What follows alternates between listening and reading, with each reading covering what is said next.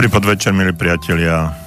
Je krátko po osemnástej hodine, streda, a pravidelne každý druhý týždeň o tomto čase sa ozýva znielka rádia Slobodný vysielač a konkrétne relácie Okno do duše.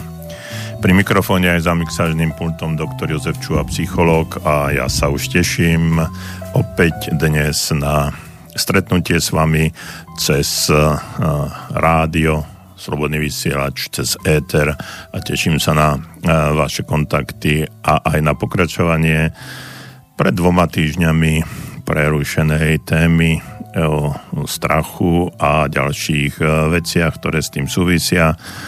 Ak uh, tí, ktorí nás počúvali uh, v tých dvojtýždňových intervaloch, tak iste vedia, že rozoberáme uh, množstvo vecí, pravidiel, ktoré nás by mohli nasmerovať akémukoľvek úspechu, a hovoríme o veciach, ktoré by sa nám mohli zísť. Hovoríme o úspechu nielen po tej finančnej stránke, ale aj po iných stránkach, a rozoberáme to z každej možnej strany. Snažím sa v týchto našich pravidelných stretnutiach nájsť niečo, čo je spoločné pre mnohých, a snažím sa nájsť aj veci, ktoré šíria, rozširujú naše obzory, posúvajú nás ďalej, a hlavne ide o to, aby sme sa dostali do situácie, kedy môžeme na sebe trošku zapracovať a posunúť sa ďalej.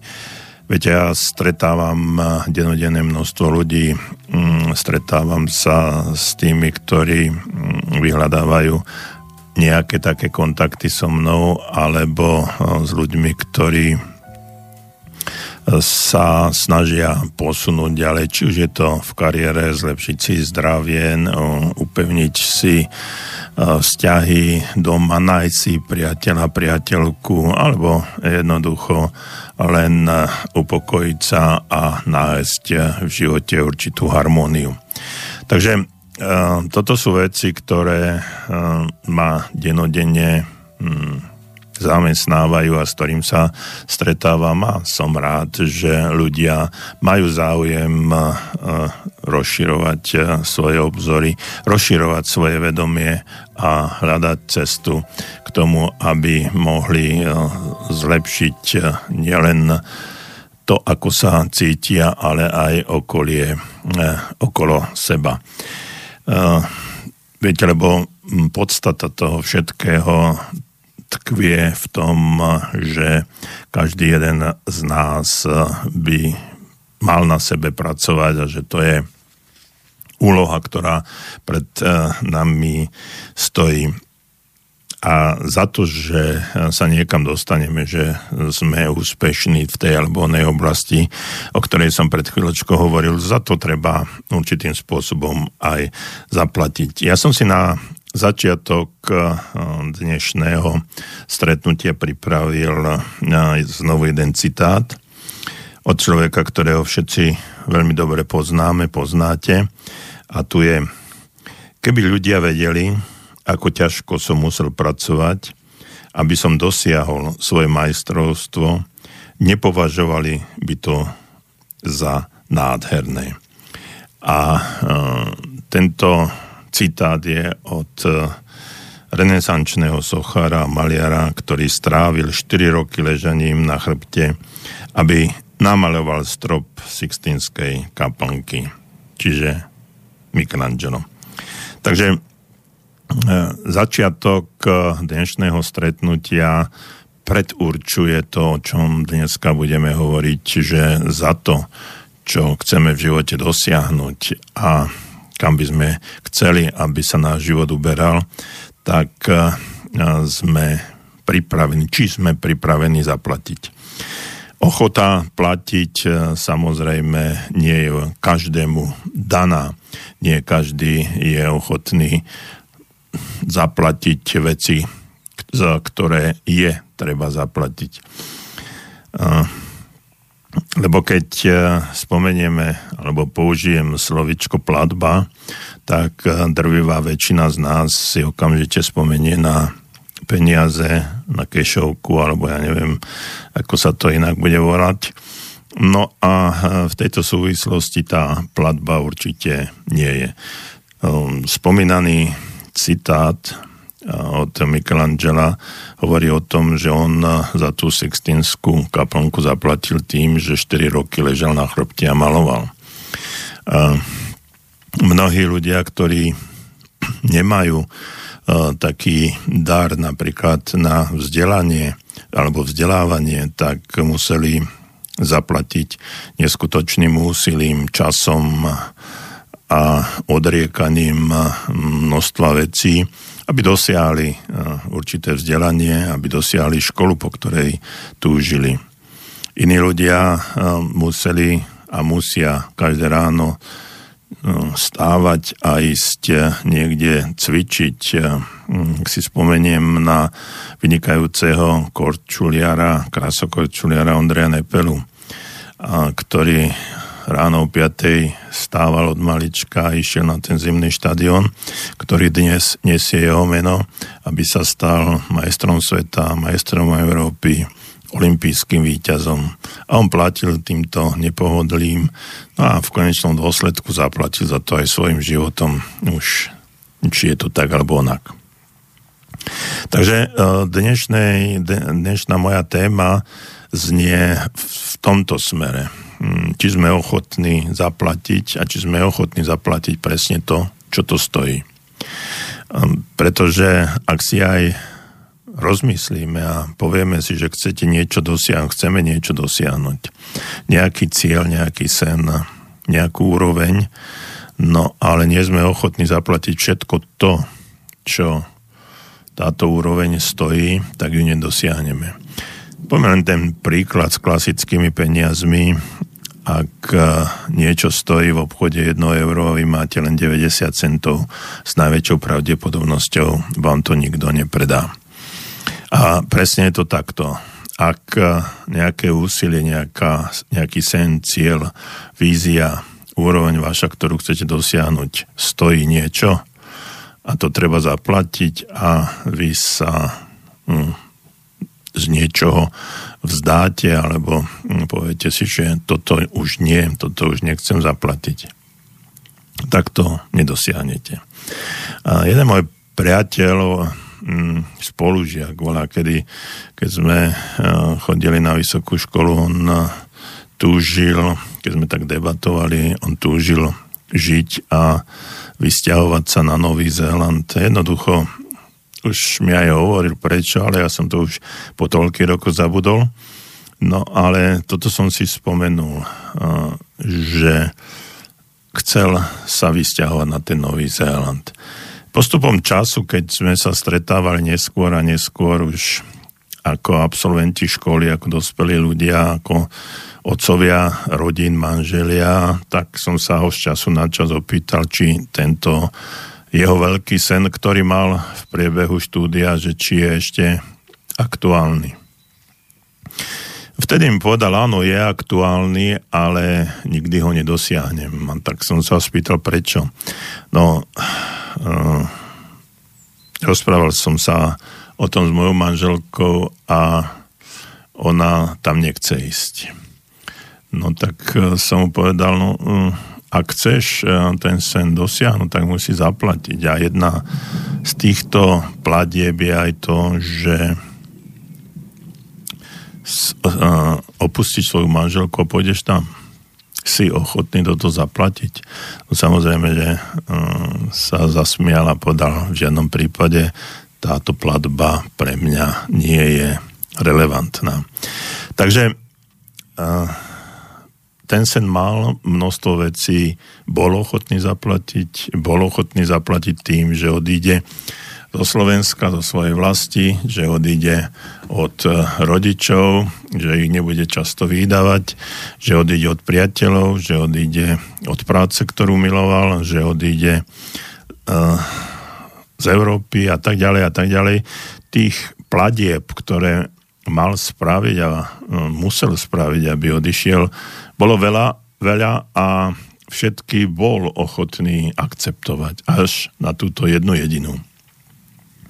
No a vtedy ten jeho sen prestal mať zmysel, prestal o tom uvažovať, pretože platba za niečo, čo si vysníval, bola príliš vysoká podľa neho a nebol ochotný to zaplatiť. Takže toto je taký príbeh známeho človeka Michelangela a príbeh môjho priateľa, spolužiaka. No a tak toto všetko skončilo. Ja dnes by som vás rád vyzval k tomu, že keď ste mi napísali, zatelefonovali, že čo ste boli ochotní zaplatiť, aby ste niečo dosiahli a čo ste ešte ochotní zaplatiť, aby ten váš sen a tá vízia, ciele, ktoré chcete, aby sa naplnili, aby, aby ste boli ochotní to splatiť a čo vás čaká, aby sa to stalo.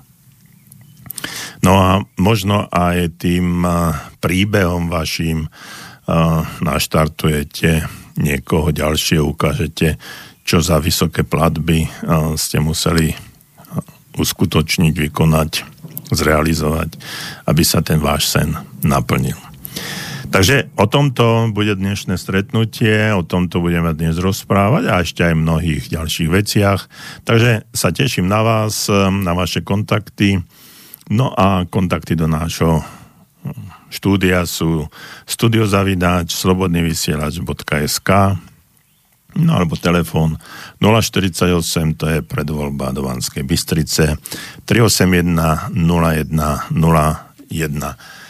Teším sa na stretnutie a začíname peknou pesničkou.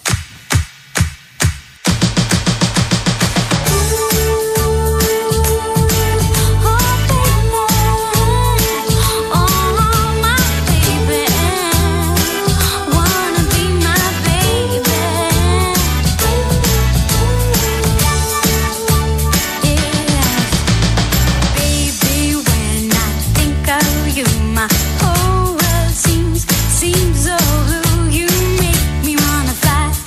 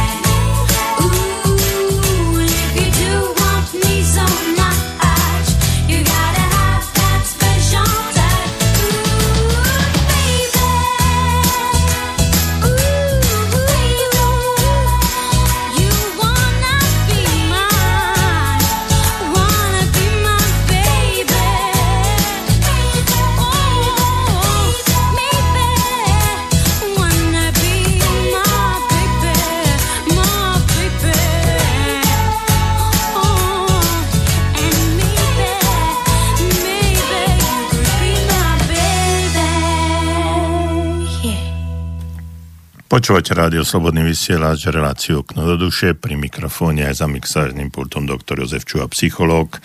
A naše kontakty nula štyridsaťosem, tristoosemdesiatjeden, nula sto jeden je telefón, ktorý je voľný v tejto chvíli, alebo pre tých pohodlnejších nula, samozrejme studio zavináč slobodný vysielač bodka es ká, to je mailová adresa.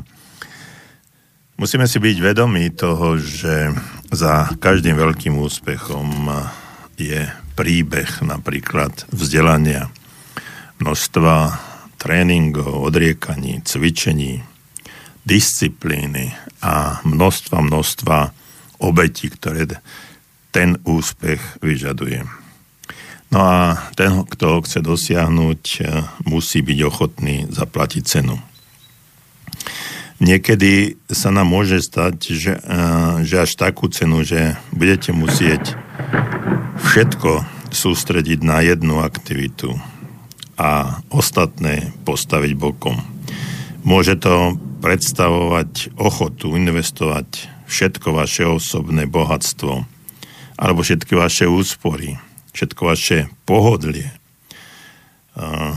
lebo skutočne nemusí to byť len o peniazoch.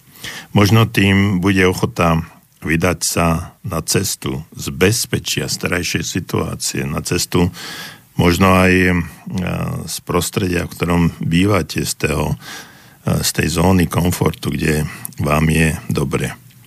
Ale napriek tomu, že dosiahnutie úspešného výsledku si vyžaduje veľa vecí, vôľa urobiť to, čo je nutné, dodáva tejto zmesi, o ktorej som hovoril, zvláštnu dimenziu, ktorá vám môže a pravdepodobne aj pomôže vytrvať tvárou v tvár náročným výzvam, prekážkam, neúspechom, bolestiam a možno aj osobnej újmy.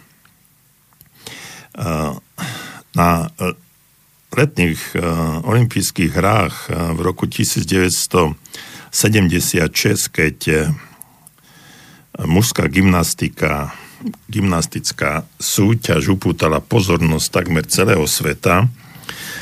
Za hlavného no, aktéra tohto všetkého gymnastického humbuku, ak sa dá povedať, bol jeden Japonec.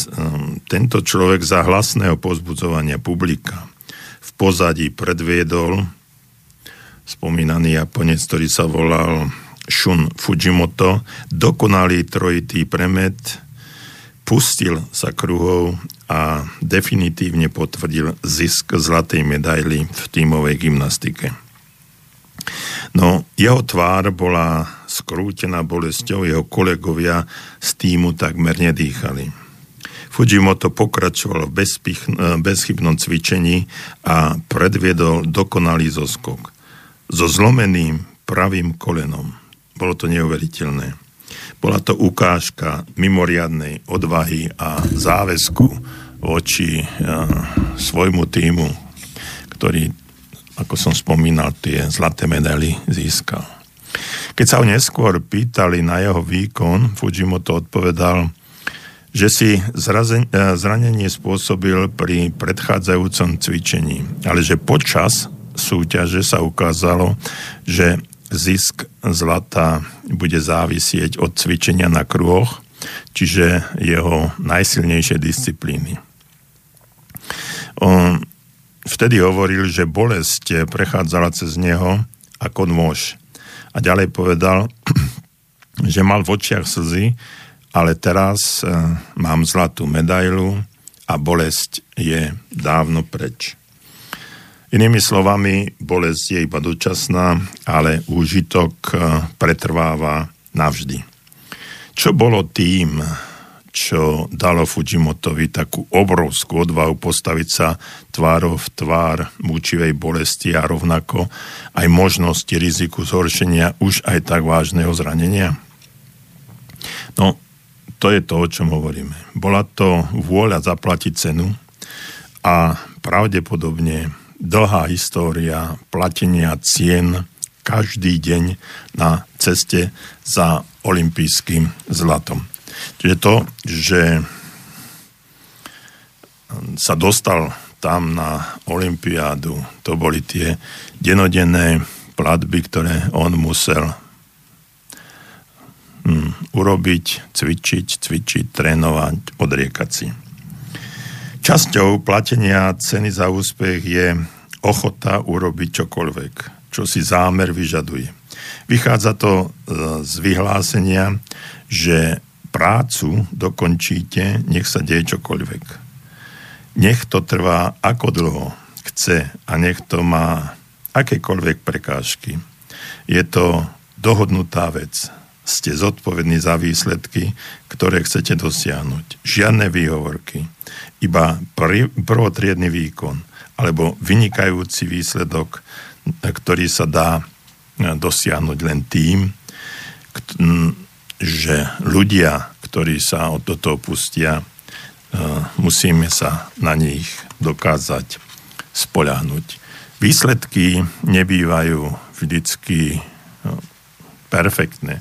Výsledky nebývajú vždycky úspešné. Často sa stáva, že platíme cenu, príliš veľkú cenu a nakoniec ten efekt nie je taký, aký by sme chceli. Ale to je riziko podnikania. Je to to, čo sme si povedali, že treba urobiť. Treba urobiť, a v tých predošlých našich reláciách, o tom som hovoril, že sú to veci, ktoré idú do rizika, do tvrdého rizika, ale bez rizika nemôže byť zisk. Uh, viete, ono to často býva uh, také náročné, že ľudia majú strach. Strach úplne niečo začať. Boč, boja sa neúspechu. Vyhrávať totiž to nie je ľahké. Ak si spomínam na ukončený tento šampionát v hokeji, ktorý bol v Košiciach a Bratislave, a Košice som povedal na prvom mieste kvôli tomu, že tam hrala naša reprezentácia, tak jeden z fínskych trénerov a hráčov neskôr aj povedal, že oni už malé, malých chlapcov učia vyhrávať a nie neprehrávať. A my tu na Slovensku, a nielen v športe, ale v mnohých veciach učíme deti, aby neprehrávali, ale neučíme ich vyhrávať. A to je zásadný, zásadný rozdiel. Preto je často veľký rozdiel medzi disproporcia medzi tým, čo dosia, dosiahnu ostatní, ako sa dívame na ich výkony. A pretože keď niečo no, začneme a no, v Banskej Bystrici sa dá práve pustila, jak možno počúvať aj hrmenie, a Preto je, preto je dôležité, aby sme dokázali na začatej ceste aj vytrvať, pretože možno synonymum úspechu je vytrvalosť. Poviem aj ďalší príklad.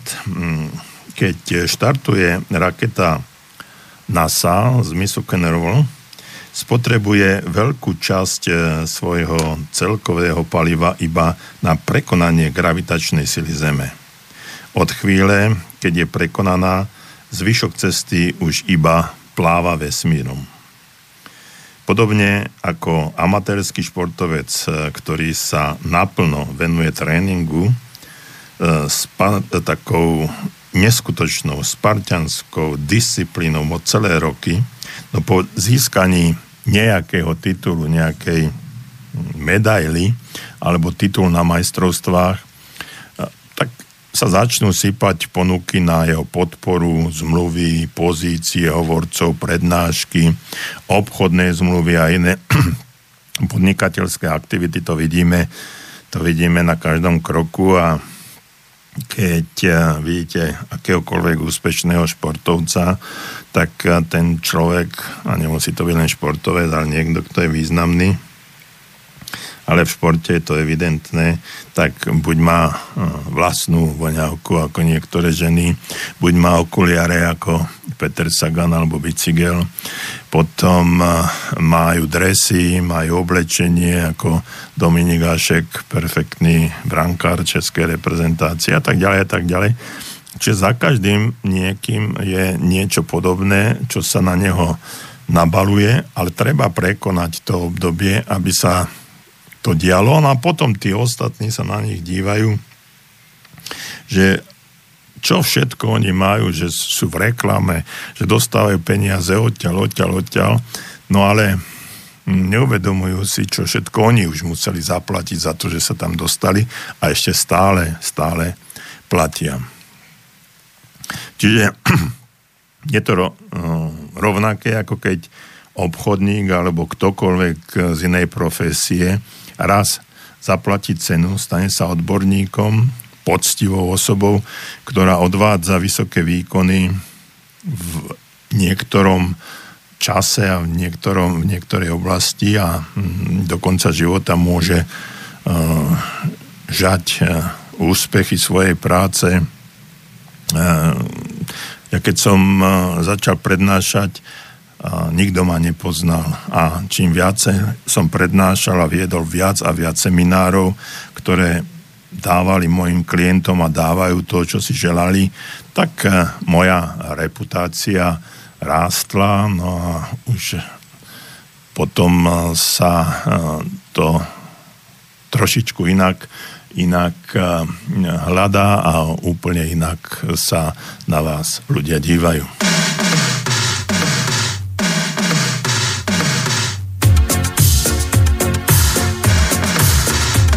È una musica speciale con un ritmo eccezionale di successi strepitosi, balla dai.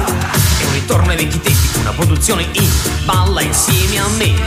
Come prima e più di prima t'amerò, una lacrima sul viso pregherò.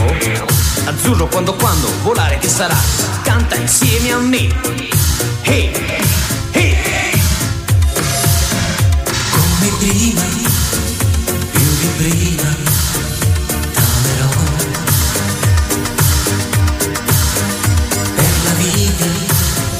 La mia vita ti darò, pregherò per te, chiamalo bene cuore, e se tu non vorrai, griderai, io t'amo, t'amo quando calienta il sole, qui sulla spiaggia.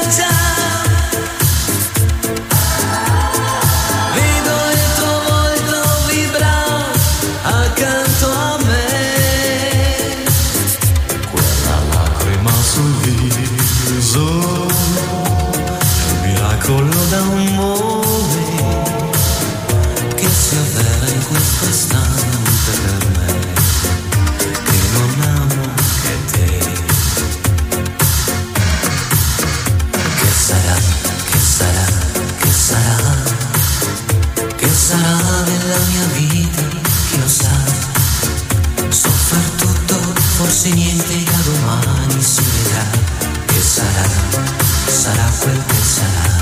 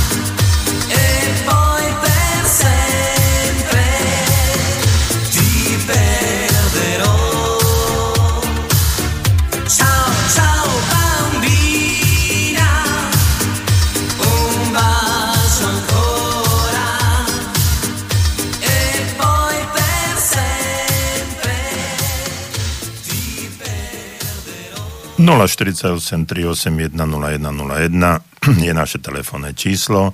studio zavináč slobodný vysielač bodka es ká je náš mailový kontakt. Zaoberáme sa platbami za úspech, za to, čo chceme a sme ochotní zaplatiť, ak chceme v živote niečo dosiahnuť. No a tým, že platíme, tak vytvárame hybnú silu, ktorá je veľmi dôležitou súčasťou procesu dosahovania výsledkov. A tí ľudia, ktorí sú úspešní, vedia, že ak ste na začiatku ochotní zaplatiť istú cenu, môžete z toho do konca života veľmi krásne profitovať. A ono to, viete, ono to nie je v začiatku veľmi jednoduché a ľahké. Žiadny začiatok nie je ľahký a keď chceme v živote niečo dosiahnuť, tak ten začiatok musíme preskákať a to sú na, naozaj darmo, m, ťažké veci a nenadarmo sa hovorí, že začiatky sú ťažké, skutočne sú ťažké. Ale všetko, čo stojí za to robiť dobre, stojí za to robiť spočiatku zle. Spomente si na seba, ak máte vodiča, ako ste sa učili šoferovať, jazdiť napríklad na bicykli, učili hrať na nejaký hudobný nástroj, alebo začali robiť nejaký šport. Spomente si všetko, ako to, ako to bolo.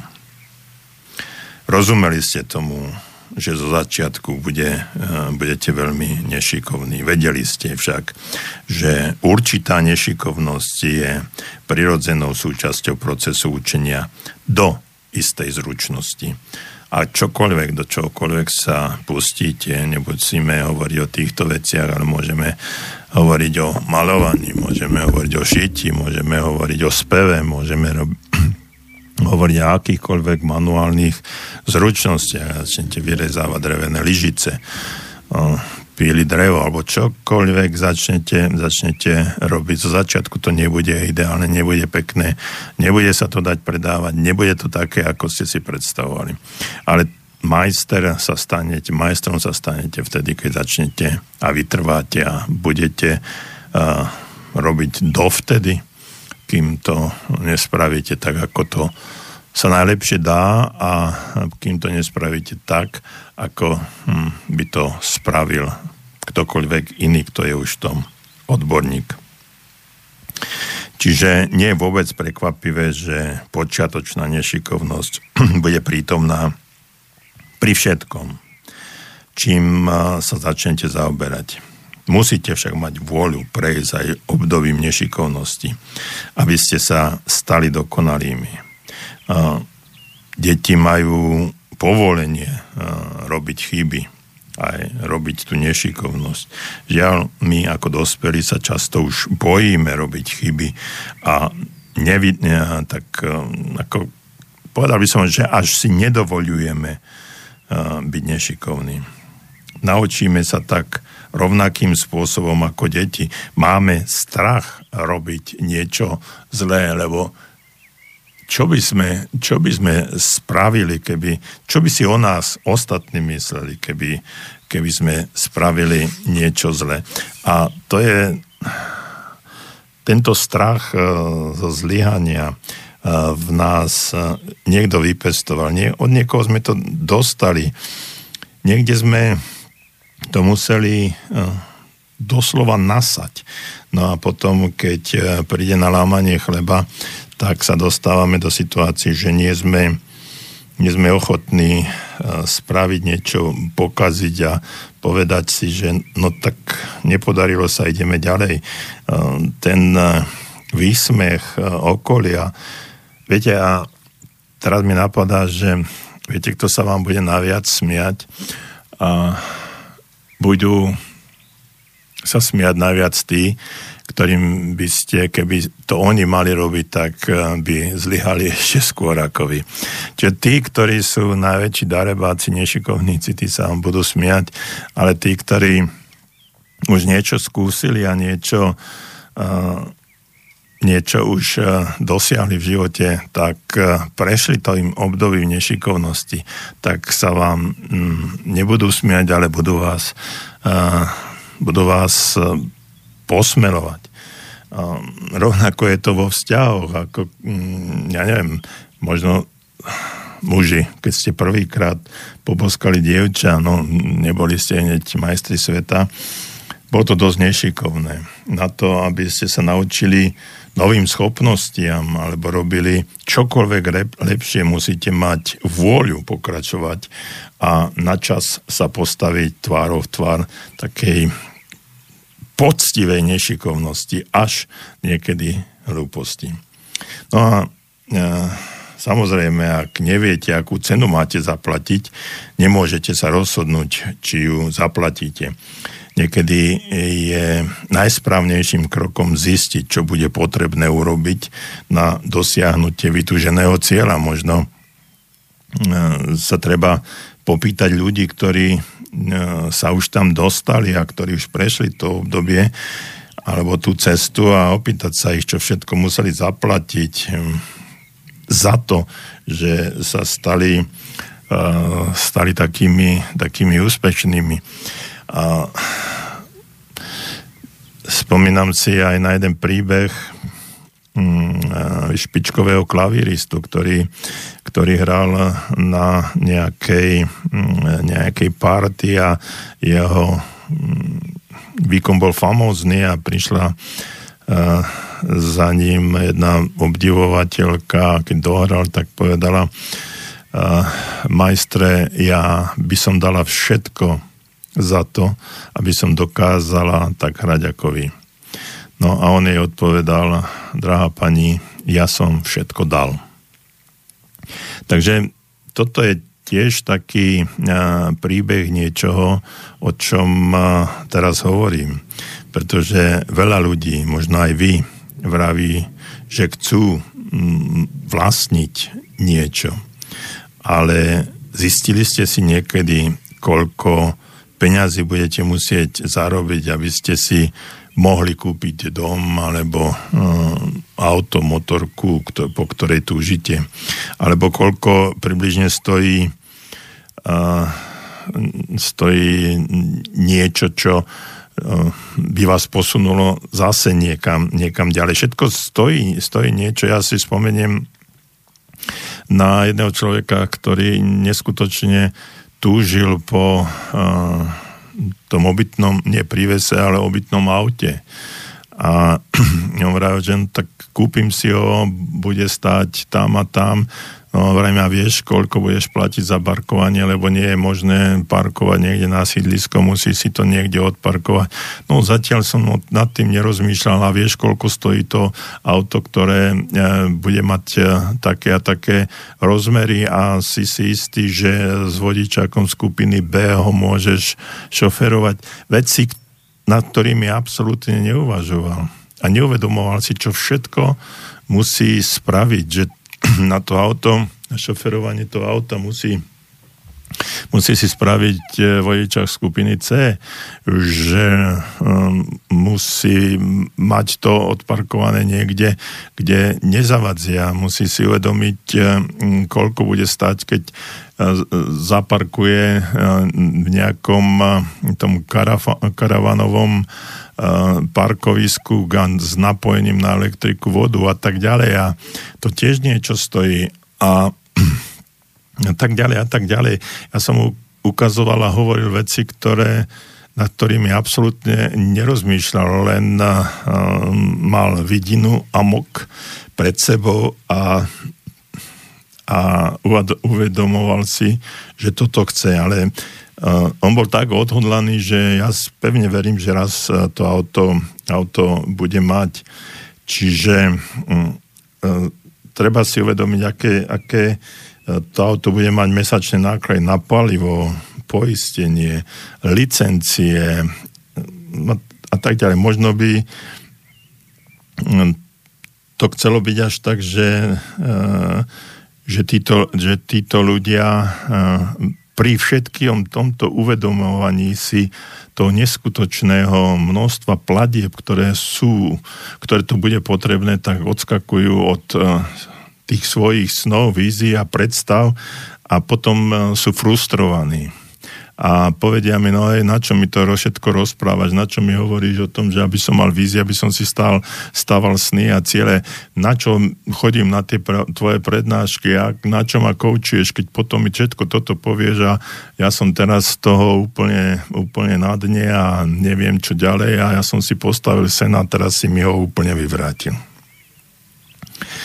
Uh, takže to je to, čo som možno pred pár minútami hovoril, že by ste sa mohli takíto ľudia napojiť na tých ľudí, ktorí to už majú. Existuje, konkrétne tomuto človeku som povedal, existujú karavan kluby na Slovensku. Zajdi tam, popýtaj sa s tými ľuďmi, porozprávaj sa s nimi, čo všetko to stojí, za akých podmienok sa dostali k tomuto všetkému a tak ďalej a tak ďalej.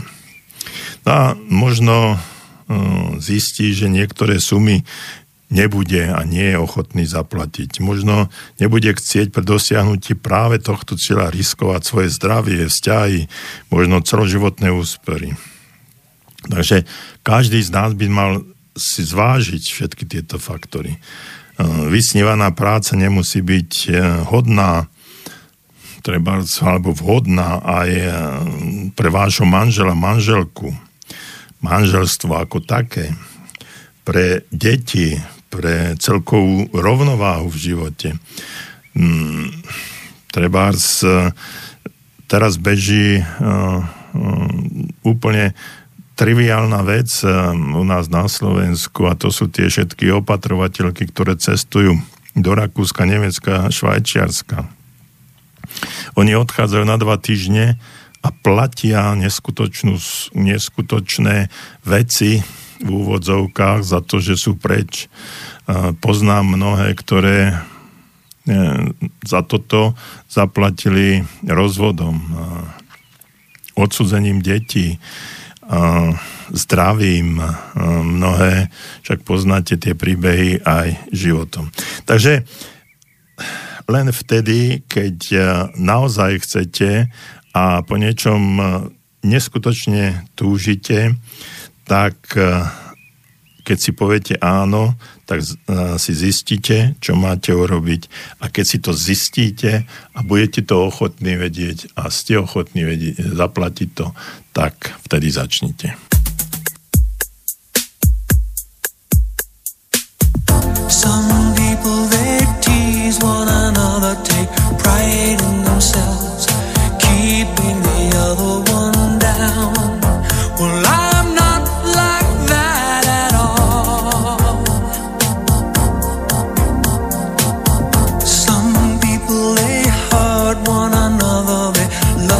see hurt in the other way.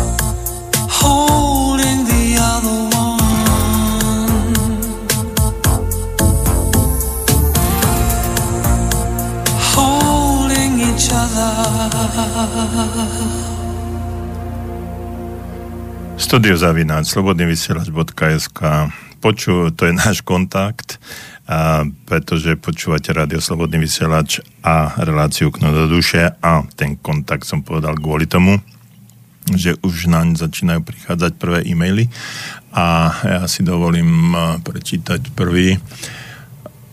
Pekný večer, keď hovoríte o vyhrávaní, je správne nechávať deti vyhrávať trebárs pri hre. Píše nám pani, nepodpísala sa, ale Žaneta, čítam to z podpisov e-maily, a tak samozrejme to je nevyhnutné. Deti nevedia toľko, čo vieme my, nemá toľko vedomostí, ani takú šikovnosť, keď mohli by sme o mnohých veciach polemizovať, a naše deti a vnúčata sú mnoho šikovnejšie v mnohých veciach ako my samotní, ale deti treba nechávať vyhrávať, nechávať vyhrávať, pretože oni musia zažiť ten pocit víťazstva, pocit, keď sa im niečo podarilo, keď boli úspešní. Lebo keby sme, keby sme ich nehali vždycky prehrávať, tak boli by frustrovaní, boli by znechutení. Oni skúste z nejakú, nejakú hru, kde vždycky to dieťa bude ťahať za kratší koniec a bude vždycky prehrávať, a najbližšie potom, keď mu poviete, tak poďme sa hrať túto hru, tak ono vám odmietne, pretože zažije pocit, že neúspechu, a ten, tá emócia toho neúspechu, to vedomie toho neúspechu vám povie, teda to dieťa vám povie, že nechce hrať túto hru, a on vám to nemusí povedať ani pravdu, že kvôli tomu, že stále prehráva, ale vymyslí si niečo iné. Čiže skutočne deti treba nechať vyhrávať, treba nech zažijú ten pocit víťazstva, úspechu, nadšenia, tú emóciu a, a tú eufóriu, ktorá z toho, z toho vyplýva. No a samozrejme, treba to potom aj oceniť, nemusí to byť niečo, niečo veľké, poťapkať, zatlieskať, pohľadiť, pochváliť. Slovná pochvala je veľmi dobrá, šikovný, fajn, super, ide ti to, dnes si bol lepší, lepšie, ako bolo včera, a tak ďalej.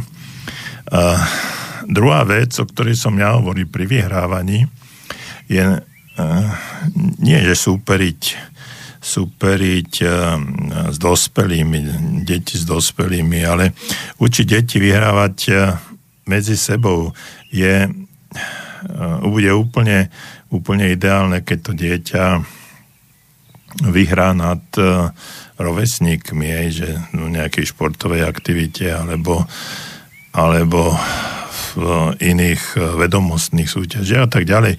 Čiže zrazu si uvedomí, že, že, že má niečo naviac. Samozrejme, tam je veľké jedno riziko absolútnej dokonalosti, že keď mu to stále pôjde, tak niekto bude lepší. Naše deti pravdepodobne nie sú, určite nie sú najmudrejšie na svete v tej vekovej kategórii. A stále niekto lepší, múdrejší, šikovnejší, niekto, kto dokáže veci lepšie. No a tam ide o to, aby sa tie deti potom približovali k tomu druhému a snažili sa nad tým vyhrať. Samozrejme, výhra, súťaživosť nie je vždycky, vždycky ideálna, a v niektorých prípadoch môže byť aj, môže byť aj nebezpečná. Ja si spomínam zase na jeden príbeh skupiny antropológov, ktorí študovali správanie detí v Afrike, niekde v Stredoafrickej republike. No a, a spravili taký pokus, že postavili deti do jednej, do jednej čiary, na jednu rovinu, pár detí, päť šesť, no a o vzdialenosti nejakých päťdesiat metrov dali, dali nejakú odmenu, ovocie, banány, pomaranče a tak ďalej. No a povedali im, že teraz vás odštartujeme, no a ten, kto bude prvý, kto dobehne, tak to, čo tam je, si môže zobrať, zjesť a bude to jeho odmena. No a tie deti v tej Stredoafrickej republike spravili jednu neskutočnú vec, nad ktorou žasli všetci tí úžasní odborníci a výskumníci. A tie deti sa pochytali za ruky a dobehli k tej odmene spoločne a rozdelili si ju. No a teraz oni nad tým dumali a pýtali sa neskôr tých detí, že že prečo to tak spravili, no a odpoveď znela asi v tom zmysle, že, že keď by som vyhral, tak všetko by bolo moje, ale tie ostatné deti by boli smutné za to, že prehrali a že nedosiahli to všetko, čo tam bolo, to ovocie, čiže tá odmena, tak oni tam prišli všetci a rozdelili si to. Vychádzali pritom z úplne iného, úplne inej zrejme situácie, výchovy, historických skúseností. Čiže uh, tie deti žili v prostredí, keď uh, ne, nebolo úplne všetkého dostatok, tak uh, pravdepodobne sa naučili nie súťažiť, aby... Uh, bol len jeden víťaz a všetci ostatní porazení, ale aby, keď chcú vyhrať a chcú prežiť spoločne a fungovať spoločne v akejsi sociálnej skupine, tak musia, musia sa o tie benefity rozdeliť. No a takto, takýmto spôsobom to fungovalo. Takže záver tej vašej otázky, pani Žaneta, je tá, že áno, už sme deti, uh, deti vyhrávať, nesmieme ich však uh, naučiť byť egoistami v tom zmysle, že uh, za tú výhru alebo za to všetko, čo dosiahnu, uh, budú ubližovať, ubližovať ostatným. No a uh, že ak aj budeme súťažiť a budú súťažiť, tak tie výsledky musia byť tak postavené, aby si uvedomovali, že len vlastným úsilím a vlastnou snahou môžu niečo dosiahnuť. Čiže ak je konkrétne nejaké, nejaké dieťa, ktoré vidí, že nemuselo vynaložiť nejaké úsilie na to, aby vyhralo, tak potom postupom času sa z neho stane v úvodzovkách lajdák a bude vždycky hľadať nejakú ľahšiu cestu odporu k tomu, aby dosiahol, dosiahol nejaký výsledok. Takže toľko k vašej, k vašej otázke. Ak som zodpovedal to, čo ste chceli, OK, keď nie, a doplňte mi, budem, pokúsim sa niečo niečo ešte, ešte povedať naviac. No a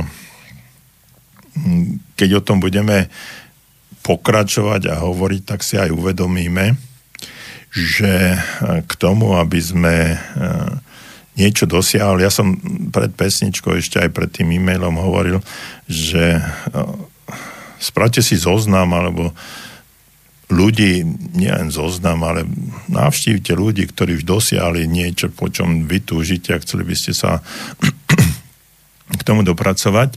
Čo oni museli spraviť, čo spravili a či museli zaplatiť. No a to, aby ste to mohli spraviť, tak musíte požiadať tých ľudí o určitú komunikáciu, musíte mu povedať, že prečo to chcete a čo vás za tým, za tým vedie. A väčšina ľudí, ktorí dosiahli úspech, tí ľudia akejkoľvek oblasti, keď sú v tej špičke, tak sú to ľudia, ktorí vám, trvivá väčšina týchto ľudí vám vždycky pomôže, odpovie vám na, na tú vašu otázku, podelí sa s nejakými skúsenostiami. Tí egoisti, ktorí si chcú všetko urovať pre seba, tak oni sa budú brániť, brániť všetkému možnému, len aby ste, len aby ste sa nedozvedeli ich v úvodzovkách know-how, aby ste neboli takí, takí ako takí, ktorí by ste, ktorí by mohli predbehnúť. To znamená, že viete, ono, ono je to tak, že také pravidlo hovorí, že nie je majster ten, kto začne, ale ten, čo dokončí, a nie je ten majster, ktorý má veľa, uh, veľa učňov, ale majster je ten, ktorý vychová viac, najviac majstrov. Takže uh, majster je ten, ktorý vychová najviac majstrov, a potom nemusí mať ani veľa učňov, ale ten majster odovzdáva svoje poznatky, a v tom, v tom to všetko je, a v tom je tá spolupráca, ktorú som aj hovoril o tých antropológoch, ktorí študovali tie deti niekde v Afrike a ktorí sa takto správali, a pre mnohých z nás by to možno bolo až neuveriteľné, keby keby sa to u nás stalo, tak by sme sa nad tým aj čudovali. No dobre, ale poďme k ďalšiemu mailu. Píše nám Janík: dobrý večer, pán Čuha. Minule som dokázal niečo, čo v rámci môjho zdravotného stavu je priam zázrak. Bola to iba náhoda, alebo to znamená, že sa už začínam uzdravovať? Ja nikdy ne, neviem na túto otázku vám odpovedať, musím úprimne povedať, pretože nepoznám váš zdravotný stav. Nepoznám absolútne nič, čo ste spravili a čo sa vymýka bežným zvyklostiam alebo spôsobom toho, čo ten zdravotný stav, to obmedzenie vaše spôsobuje. Ale na druhej strane, ak, ak si myslíte a veríte, že to, čo sa stalo, je zázrak, tak som nesmierne rád, že sa to stalo.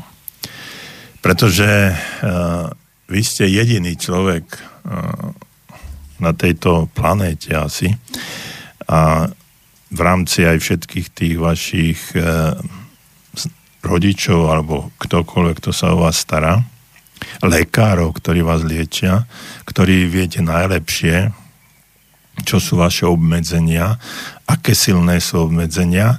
A keď to dokážete spraviť, tak niečo, čo sa vymýka všeobecne, všeobecným zvyklostiam a všeobecnému nejakému vnímaniu tohto všetkého, tak v tom prípade ste na správnej ceste. A nech vás toto, čo sa stalo a čo vy považujete za zázrak, tak nech vás utvrdzuje v tom, že je možná náprava, i keď nechcem použiť slovo uzdravenie, ale náprava toho všetkého, aby ste sa posunuli, posunuli smerom k zlepšeniu vášho zdravia a v konečnom dôsledku možno aj uzdravenie, ale to, to si nedokážem, to nedokážem povedať, potvrdiť. Nebojte sa ísť ďalej, skúšať ďalšie veci, a aj keď sa vám niečo nepodarí, keď zlyháte a bude sa vám zdať, že ste sa vrátili o nejaký krôčik späť, nevzdávajte sa a pokračujte ďalej. Jeden dva neúspechy, desať neúspechov vás privedie k tomu, že raz sa, sa to podarí. Čiže nie je dôležité, koľkokrát spadnete, ale dôležité je, koľkokrát sa postavíte. Takže držím vám palce a verím, že to, čo považujete v tejto chvíli za zázrak, sa stane v budúcnosti, v krátkej budúcnosti pre vás štandardom a bude to absolútne, to budete zvládať, ako sa hovorí, ľavou zadnou. No a posuniete sa, posuniete sa o kročík ďalej a zase mi možno o nejaký čas napíšete, že ešte spravili niečo, čo v tej chvíli ste považovali za zázrak. No ale v konečnom dôsledku to ani zázrak nebol, lebo ste sa dostali ďalej a našli ste niečo, čo by bolo pre vás významné na ceste k uzdraveniu.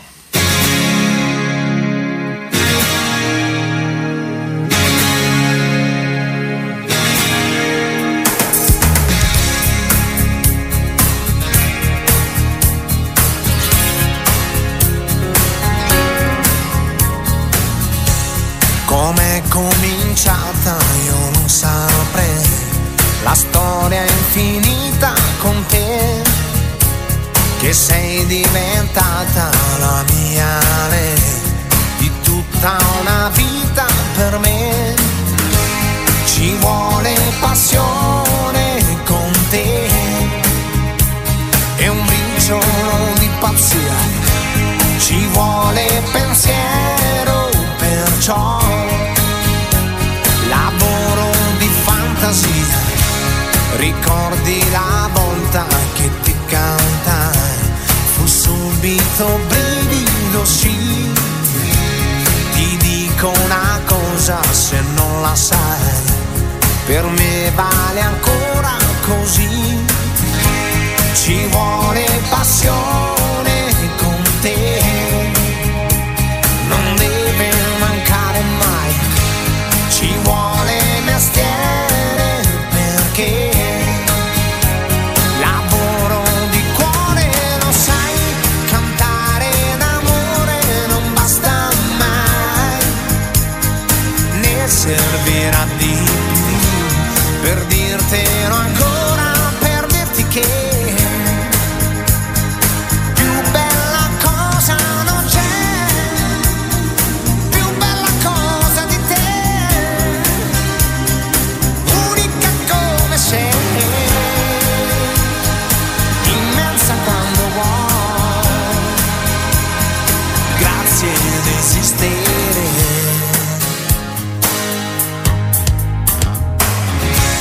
com'è che non passa con gli anni miei la voglia infinita di te, cos'è quel mistero che ancora sei, che porto qui dentro di me, saranno i momenti che ho, quegli attimi che mi dai, saranno parole però,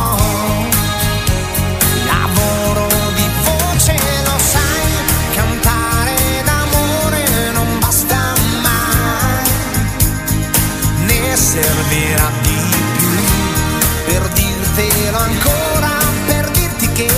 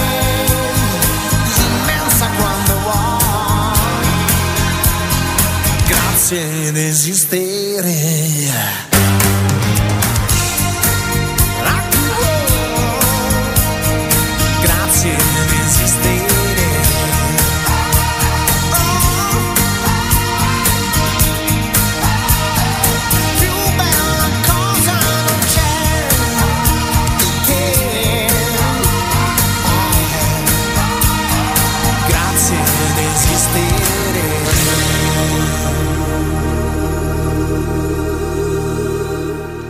Pokračujeme v relácii Okno do duše a ja mám tu doplňujúce e-maily k tým dvom veciam, o ktorých som hovoril, takže sa ešte s vašim dovolením vrátim. A jednou dvoma vetami pani Žaneta hovorí, že preto mala tú otázku, lebo má synovca, ktorý má tri a pol roka a ak sa spolu hráme, musí stále vo všetkom vyhrávať, inak sa ani rozčúli, preto to bola moja otázka. Takže vek okolo tri, tri a pol roka, štyri, ak si uvedomujeme, tak pozorujeme tieto deti, tak tamto obdobie začína takým prvým vnímaním seba. A oni e, ho, veľmi často hovoria ja, ja, ja, keď chce, e, chce niečo spraviť, tak odložiť a pomôcť, skúšajú pomáhať pri e, rôznych domácich prácach, a všetko e, sami chcú si spraviť a tak ďalej. Čiže ten taký prvý, prvý maličký egocentrizmus tam už začína fungovať, čiže to obrátenie sa, uvedomovanie si vlastne seba, svojej identity, svojho, svojho človečenstva. No a tam je, tam je dôležité, aby sme podporovali tento ich vývin a dávali im príležitosť a možnosť. Druhá vec je, že keď nevyhrá, tak to rozčúlenie tam, ja neviem, že tá emócia môže byť, môže byť dvojaká. Váš synovec sa rozčúli, neviem potom, aká je reakcia toho rozčúlenia. Druhé deti môžu byť, môžu byť smutné, čiže uzavrú sa, alebo sa rozplačú. No a tam zase vychádza z temperamentu, ako sa to dieťa vyvíja, aký temperament získalo. Samozrejme, aká je, aká je výchova rodičov, ako posmelujú, alebo mu um, ukazujú, že aký je život a čo všetko mu ten život prináša, aj to pozitívne, aj to negatívne. No a neskutočne v tomto veku treba s deťmi rozprávať, rozprávať, rozprávať, rozprávať a v prípade, že prechádza uh, toto toto obdobie, alebo keď takáto situácia, keď nastane, tak možno, že e, treba si na úrovni jeho vnímania, jeho vedomosti, jeho cítenia s ním porozprávať.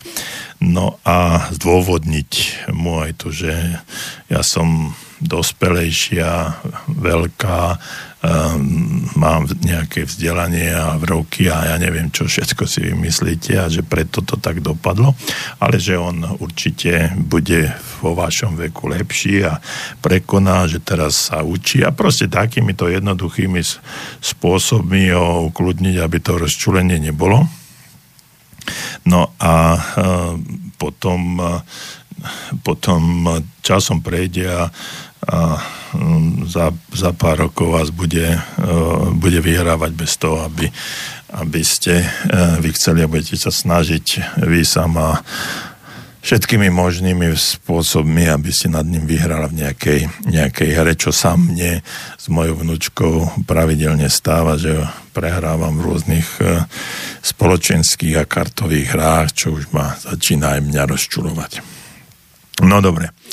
Uh, takže asi, asi toľko, no a ešte, uh, ešte na doplnenie k tej pána Janíka, ktorý sa tak podpisuje.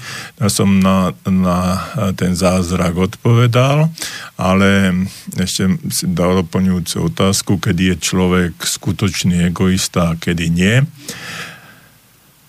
Uh, viete, Uh, egoistom sa človek nerodí, egoistom sa stáva v dôsledku, dôsledku výchovy a prostredia, v ktorom ten človek pôsobí a funguje.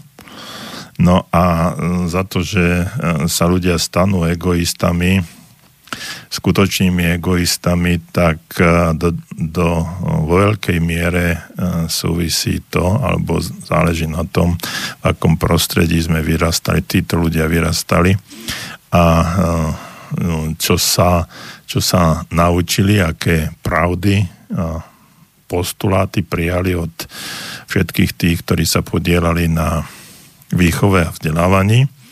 No a e, potom je e, trvá odpoveď pardon, na tú otázku, že kto, kedy je človek je skutočný egoista a kedy, kedy nie. No tak e, v tom prípade je skutočný egoista, keď e, robí mm, vlastný prospech e, povyšuje nad akýkoľvek prospech v rámci skupiny, spoločenstva, sociálneho prostredia. A dodám ešte, že aj s tým, že vedomo, podvedomo, nevedomo alebo nejako ubližuje ostatným, tak alebo zneužíva ostatných vo svoj prospech. Čiže egoista je ten, ktorý robí všetko možné pre seba bez toho, aby sa dokázal prispôsobiť nejakému kolektívu alebo sociálnemu prostrediu a dokonca svojim správaním ubližuje ostatným až tak, že, že tí druhí môžu mať právo sa na neho hnevať alebo právo byť, právo byť nejakým spôsobom frustrovaný, demotivovaný, urazený a odtrhnutý od toho, toho konečného jedinca. Samozrejme, viete, často sa stáva, alebo je problém niekedy, niekedy zistiť, že či ten človek je skutočný egoista, alebo len hr, zo začiatku len hrá akýsi ping-pong s ľuďmi a dokonca, dokonca to vie tak zahrať, že si ostatní myslia, že im pomáha, ale v konečnom dôsledku je zahladený len do seba a všetko robí preto, aby len on vynikol a on z danej situácie získal čo najviac. Čiže niektorí sú, sa úplne jasne demonstrujú ako egoisti, niektorí skryto, možno vedome, možno podvedome sa správajú egoisticky, no ale vždycky to smeruje k konečnému cieľu vlastného prospechu a vlastné má možno aj ublíženia druhým len, ta, len kvôli tomu, aby získal on prospech pre seba. Takže takto by som to nejak definoval, i keď možno odborníci by tú definíciu egoizmu vedeli nejakým spôsobom povedať inak a tak účinnejšie, ale ja som sa to snažil povedať vlastnými slovami, aby sme to pochopili, aby sme vedeli asi, ako, tý, ako k týmto egoistom pristupovať. No a keď stretnete nejakého ego, egoistu, alebo keď ho diagnostikujete, identifikujete, že je to egoista, tak správanie sa voči týmto ľuďom musí byť zdržanlivé, odmerané, netreba sa vždycky nechať zneužívať, lebo oni to vedia veľmi dobre. A v konečnom, v konečnom dôsledku to môže prísť až k tomu, že prípadné problémy ten človek dokáže hodiť na tých ostatných a on z toho vyjde ako, ako víťaz. Takže s egoizmom sú spojené ďalšie sociálne v úvodzovkách defekty, až smerujúce k akejsi psychopatii, ale to nie je teraz témou nášho nášho rozprávania pre dnešný, dnešný večer. Takže asi toľko na uh, ozrejmenie toho všetkého, o čom sme, o čom sme hovorili. No a uh, ešte si pozahráme a pôjdeme tak.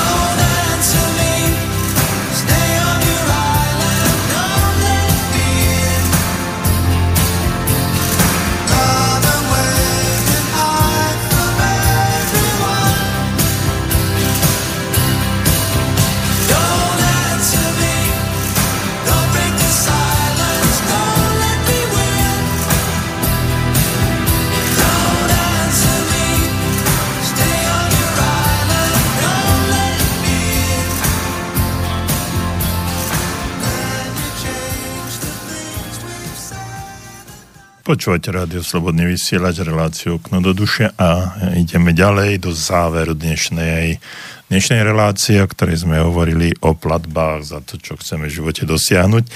Ja som pred tým, ako som začal čítať e-maily, tak hovoril o tom, že by sme mali si spraviť akýsi zoznam alebo nájsť ľudí, ktorí niečo v živote dosiahli. A trebárs to, čo dosiahnuť aj vy chcete. No a aby ste ich požiadali o to, aby vám povedali, čo museli zaplatiť, akú cestu prešli a ako sa im to podarilo. No a práve o tom, o tom žiadaní by som chcel tiež hovoriť, žiadať, žiadať klopte a bude vám otvorené proste a dostanete, to sa už píše, píše v Biblii.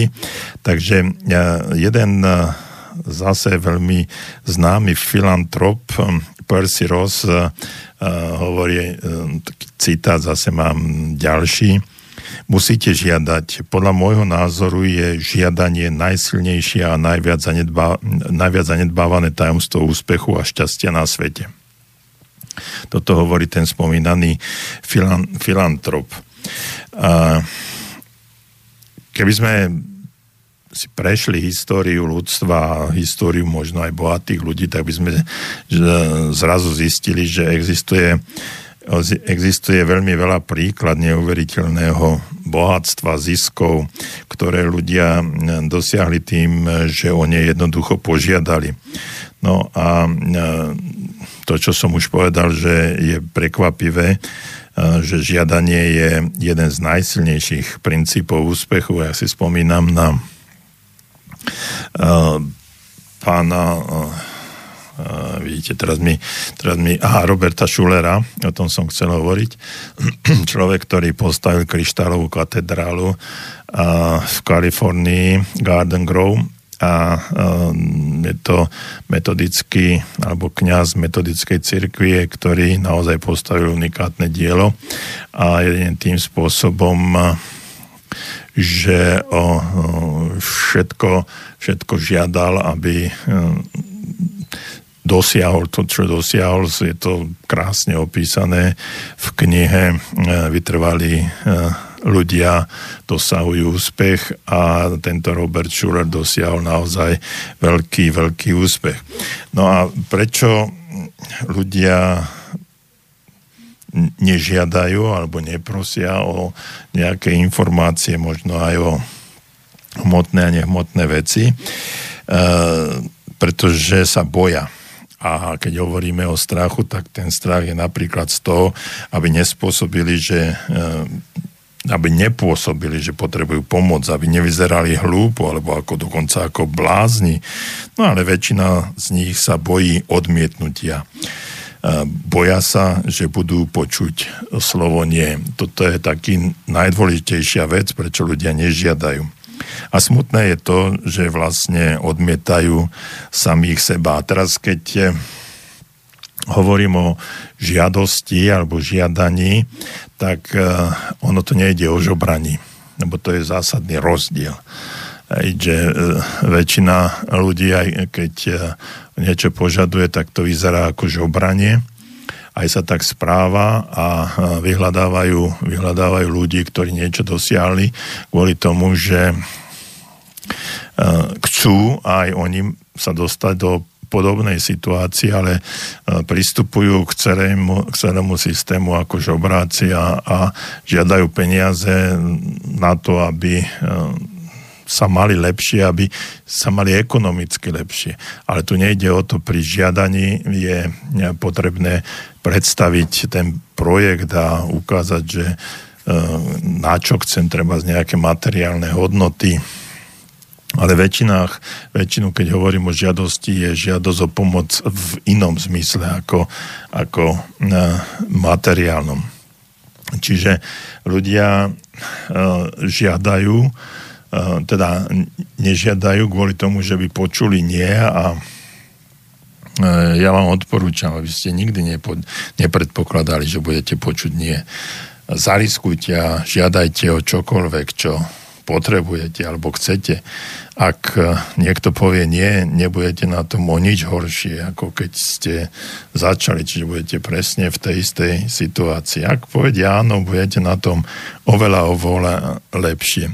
Čiže iba ochota požiadať dosiahnutie nejakých vecí, napríklad keď máte, chcete požiadať o zvýšenie platu, alebo čokoľvek, zvýšenie miesta, alebo si myslíte, myslíte, že je potrebné, aby ste sa dostali na lepšiu funkciu, alebo či je to nejaké lepšie, lepšie postavenie v práci, alebo poradie niekde v nejakej, keď ste v nejakom takom čakajúcej lehote, alebo výhodnejšia lehota dodania, zníženie ceny niečoho, pracovné voľno alebo pomoc pri práci, v dome, v záhrade a tak ďalej. Toto sú žiadosti, o ktorých som ja hovoril, a aby sme sa nedostali do situácie, že chceme od nejakých milionárov, aby nám poslali nejakú desatinu z ich celkového zisku. Takže toľko dnes. Ďakujem vám za vašu aktivitu, mailovú aktivitu. Prajem vám ešte príjemný večer a teším sa niekedy zase do počutia. Pravdepodobne o dva týždne nie, ale o mesiac, pretože tam nastupujú nejaké dovolenky. Všetko dobré, veľa úspechov, zaplate cenu za váš úspech a žiadajte, žiadajte, žiadajte.